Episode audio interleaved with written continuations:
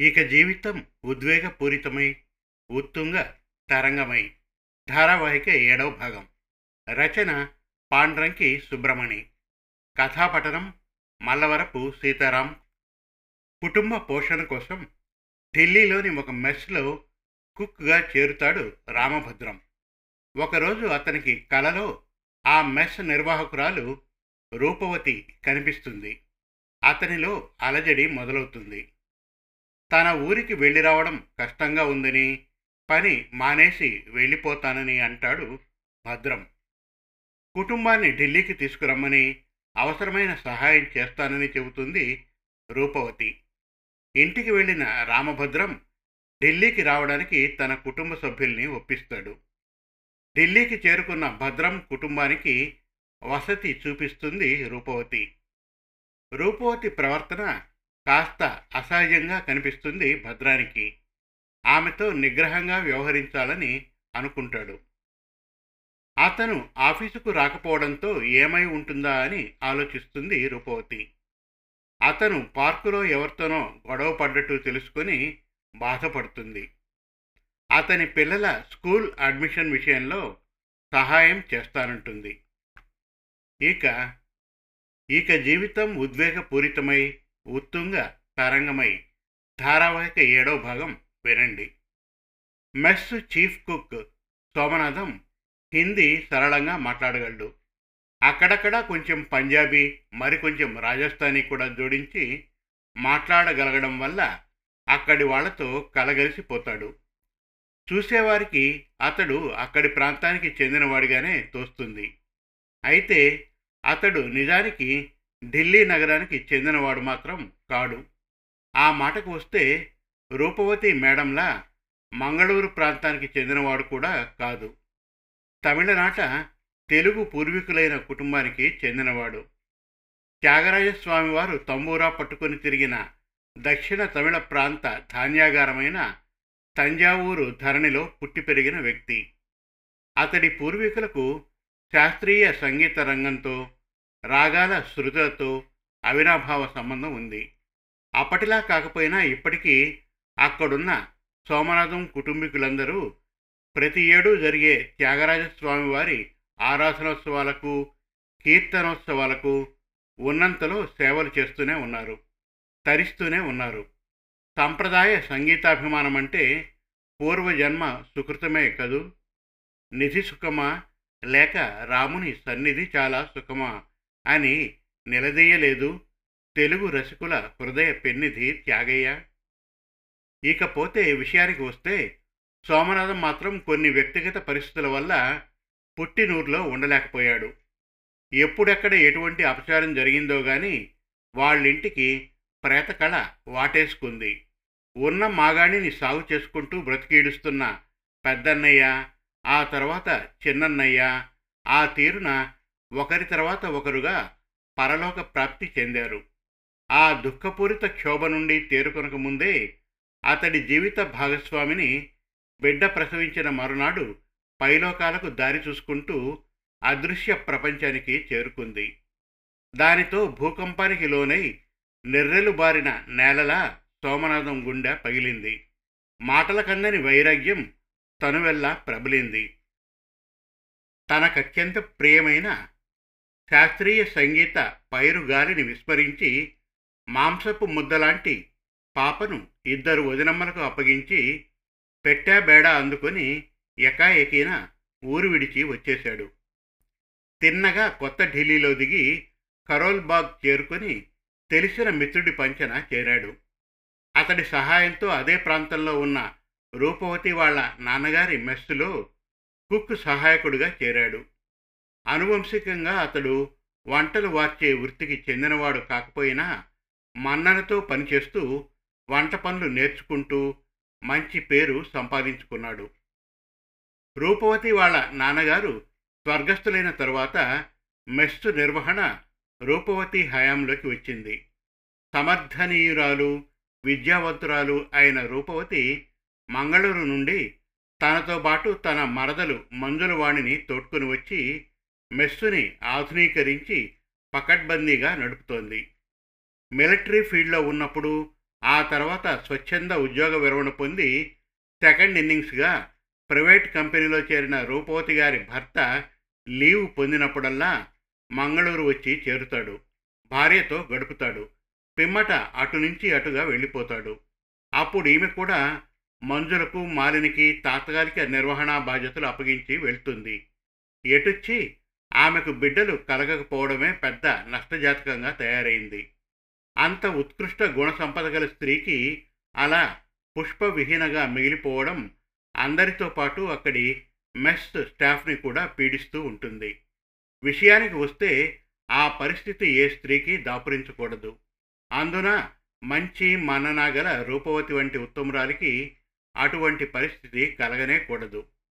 పుత్ర కామెష్టి యాగం చేయడానికి ఇంతవరకు భార్యాభర్తలిద్దరూ ఎందుకు పూనుకోలేదో రామభద్రానికి సోమనాథానికి అగమ్య గోచరంగానే ఉంది.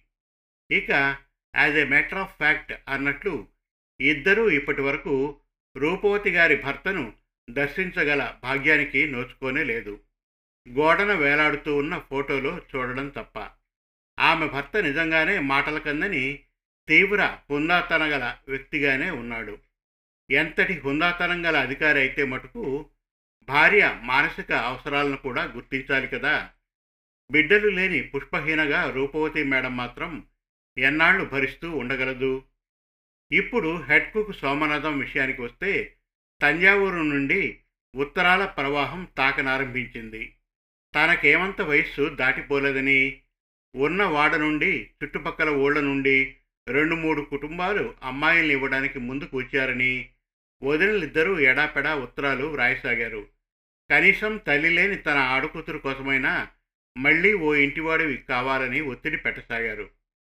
ఎందుకో మరి సోమనాథాన్ని ఒక విధమైన జంకేదో వెనక్కి లాగసాగింది. ఒకనాడు ఇంట్లో ఆవహించిన ప్రేత కళ కళ్ళ ముందు క్రీనీడలా కదలాడసాగింది.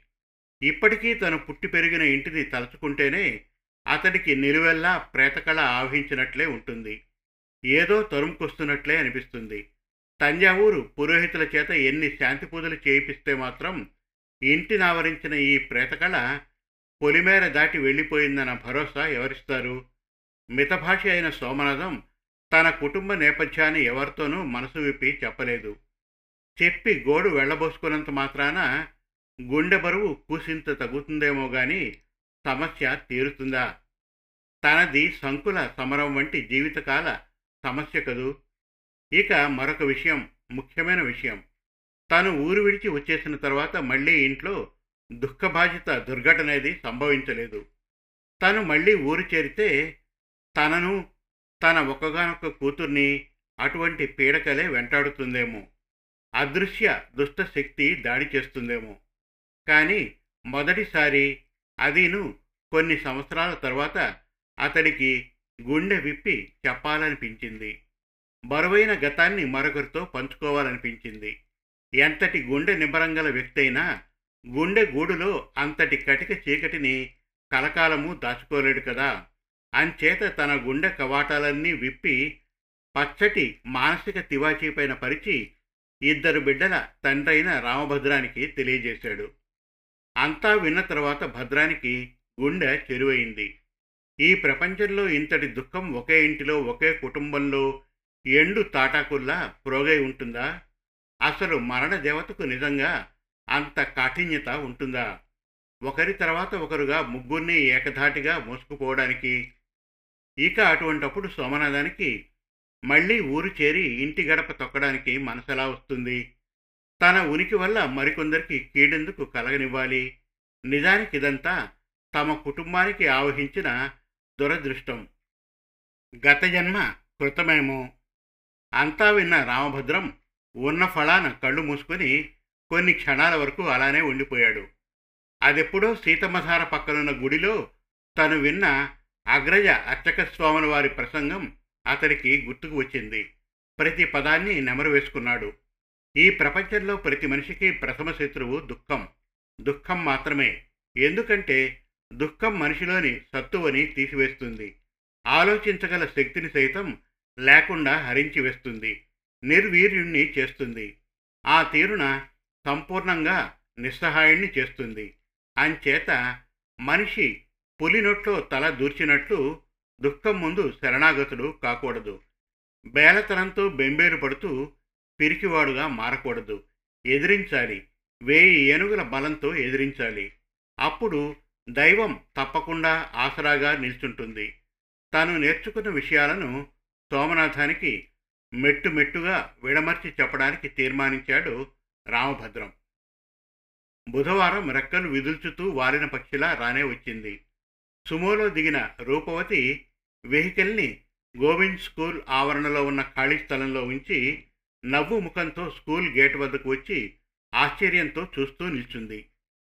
ఇదేమిటి? ఇంతమంది గుమికూడారు. రామభద్రం కుటుంబ సమేతంగా వచ్చినట్టున్నాడు. కుటుంబ సమేతంగా అంటే తన వృద్ధ తల్లిదండ్రులతో సహా. ఇంతమంది ఒక్క పెట్టున వస్తే స్కూలు మేనేజ్మెంట్ వాళ్ళు విసుక్కుంటారేమో. అదే మాట తనను నమస్కరించడానికి ఎదురొచ్చిన వాళ్ళ నుండి విడువడుతూ రామభద్రాన్ని కాస్తంత దూరంగా తీసుకువెళ్ళి అంది. అదేమిటి రామభద్రం? నేను అబ్బాయిలిద్దరితో మీ భార్యాభర్తలు ఇద్దరిని మాత్రమేగా? రమ్మన్నది స్కూలుకి. వాళ్ళు ముఖాముఖి చూడదొచ్చింది మీ ఇద్దరినేగా. దానికతడు పేలవంగా నవ్వాడు. నిజమే నాకు గుర్తుందండి. కానీ నేనేమి చేయను మా అమ్మ బాబు ఇద్దరు మనవాళ్ళతో పాటు వస్తారని పట్టుబడితే. మొదట మనవాళ్ళు చేరబోయే స్కూలు చూస్తామన్నారు. తర్వాత పిల్లకాయలిద్దరినీ ప్రతిరోజు స్కూలుకి దిగబెట్టి రావడానికి స్కూలు దారి తెలుసుకోవాలన్నారు. అంచేత వచ్చే తీరాలన్నారు. మీరే చెప్పండి నేనేం చేయాలో? ఆమె ఇక మాట్లాడకుండా కదలి వచ్చి పెద్దవాళ్ళిద్దరికీ నమస్కరించింది ప్రసన్నంగా నవ్వుతూ.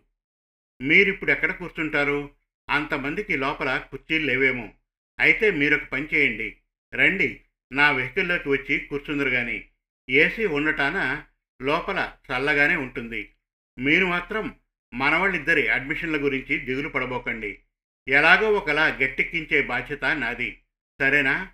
అంటూ వృద్ధ దంపతులిద్దరినీ నడిపించుకు వెళ్ళి ఎవరైనా వచ్చి అడిగితే నా పేరు చెప్పండి అని భరోసా ఇస్తూ తుమోలో కూర్చుండబెట్టి వచ్చిందామె.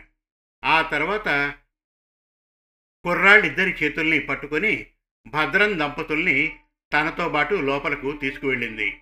లోపల ఇంటర్వ్యూ తతంగం పూర్తయి అడ్మిషన్లు ఖరారై రావడానికి గంటన్నరకు పైగా అయింది. ఆవరణలోకి పిల్లకాయలు దంపతులిద్దరూ నవ్వుముఖాలతో రావడం చూసి తాతయ్య బామ్మ ఇక నిల్చోలేకపోయారు. బండి నుండి తడబడుతూనే బయటకు వచ్చి ఆతృతతో అడిగారు. పండే కదూ ఆలస్యమైతే ఏమో అనుకున్నాం అని. ఎక్కడెక్కడ సౌగంధ సుమదళ వీచిక పారాడితే అక్కడ సురభిళ వాతావరణం శోభిల్లుతుందిగా. అదేవిధంగా వృద్ధ దంపతులిద్దరిలో తాండవించిన సంతోషము సహర్షము రూపవతిని సైతం ముప్పిరిగొన్నాయి. మరేం లేదు అంకుల్ గారు ఇక్కడంతా ఓ రకమైన రాచరిక తతంగం వంటిది. చెప్పకూడదు కానీ చిన్న తరగతి పిల్లలకెందుకు ఈ ఇంటర్వ్యూలు ఇన్ఫర్మేషన్లును? ఇదంతా ఒక పథక రచన ప్రకారం సాగుతుంది. అదంతా మీకెందుకులేండి? రామభద్రం గారికి తరువాత తర్వాత తెలుస్తుంది. అందులో అణిగి ఉన్న అండపిండ బ్రహ్మాండమంతా. ఈ స్కూలు కట్టడానికి మా నాన్నగారు కూడా ఆయన బ్రతికున్న రోజుల్లో కొంత విరాళం ఇచ్చారు. నేను కూడా అప్పుడప్పుడు పండగలకు స్కూలు వార్షికోత్సవాలకు ఏదో కొంత ఇస్తూనే ఉంటానండి. మొత్తానికి ఒకటి మాత్రం వాస్తవం. బడి మంచిది. ఇక మనం బయలుదేరదామా? అన్నట్లు మాటల్లో పడి అసలు విషయం మర్చిపోయేటట్లున్నాను. అబ్బాయిలిద్దరూ మ్యాథ్స్లోనూ హిందీలోనూ కొంచెం వెనుకబడినట్లున్నారు. అంచేత మరికొన్నాళ్ళ పాటు ట్యూషన్ క్లాసులు కొనసాగించాల్సిన అవసరం ఉందండి. అంటూ ముందుకు నడిచింది రూపవతి. అప్పుడు రాఘవయ్య మనవాళ్ళిద్దరి చెవిలో ఏం చెప్పాడో మరి? ఇద్దరూ పరుగున వచ్చి రూపవతి రెండు కాళ్ళకు వంగి నమస్కరించారు. వాళ్ళను ఆశ్చర్యంగా చూసి అటు పిమ్మట నవ్వు ముఖంతో అక్కున చేర్చుకుందామె. కంచెరపాళెం కుర్రాళ్ళు గెట్టోళ్ళే అంటూ అప్పుడక్కడకు నిదానంగా నడుచుకుంటూ వచ్చాడు రాఘవయ్య. నువ్వు అచ్చు మా కోడలు పిల్లలాగే సౌమ్యంగా ప్రసన్నంగా కనిపిస్తున్నావు. ఒకటి అడుగుతాను ఏమీ అనుకోవు కదా? ఆ మాటకామె చిన్నగా నవ్వి అంది. మీరు పెద్దవారు నా పట్ల ఇంతటి మనన చూపించనవసరం లేదండి. నిరభ్యంతరంగా చెప్పండి. వింటాను. మరేమీ లేదమ్మా. ఎలాగో ఒకలా పుణ్యం కట్టుకొని కుర్రాళ్ళిద్దరినీ స్కూల్ ఫైనల్ పూర్తి చేసేలా చూస్తే మాకంతే చాలు. మీకు తెలుసో తెలియదో కానీ మావాడు మీకు చెప్పాడో లేదో కానీ ఉన్న ఊరు విడిచి మేమింతవరకు వచ్చింది కుర్రకాయల చదువులు గట్టెక్కించడానికే రామభద్రం కూడా స్కూల్ ఫైనల్ వరకు చేరలేకపోయాడు. ఎనిమిది వరకే చదవగలిగాడు. అంచేతనే తహసీల్దార్ కార్యాలయంలో కొలువు సంపాదించలేకపోయాడు. ఇది అసలు విషయం. ఆ మాట విన్నంతనే రూపవతి ఆగిపోయింది. కనురెప్పళ్ళు అల్లార్చుతూ చూస్తుండిపోయింది. ఆ తర్వాత పెదవి తెరిచింది. నాకు తెలియక అడుగుతాను అయ్యగారు. మీకు మీ అబ్బాయికి ఈ స్కూల్ ఫైనల్ స్థాయి పట్ల ఎందుకంత అబ్సెషన్ అంటే ఎందుకంత వ్యామోహం? పెద్దోడు ఇప్పుడు ఏడులో చేరాడు. చిన్నోడేమో ఐదులో చేరాడు. స్కూల్ ఫైనల్లో ఇద్దరు మంచి మార్కులతో ఉత్తీర్ణులై పై క్లాసులకు వెళ్తానంటే చదివించరా? చదివించనంటే వాళ్ళిద్దరూ ఊరుకుంటారా? ఏమో చెప్పలేం కానీ మంచి మార్కులతో ఉత్తీర్ణులైతే స్కాలర్షిప్స్ కూడా రావచ్చు కదా?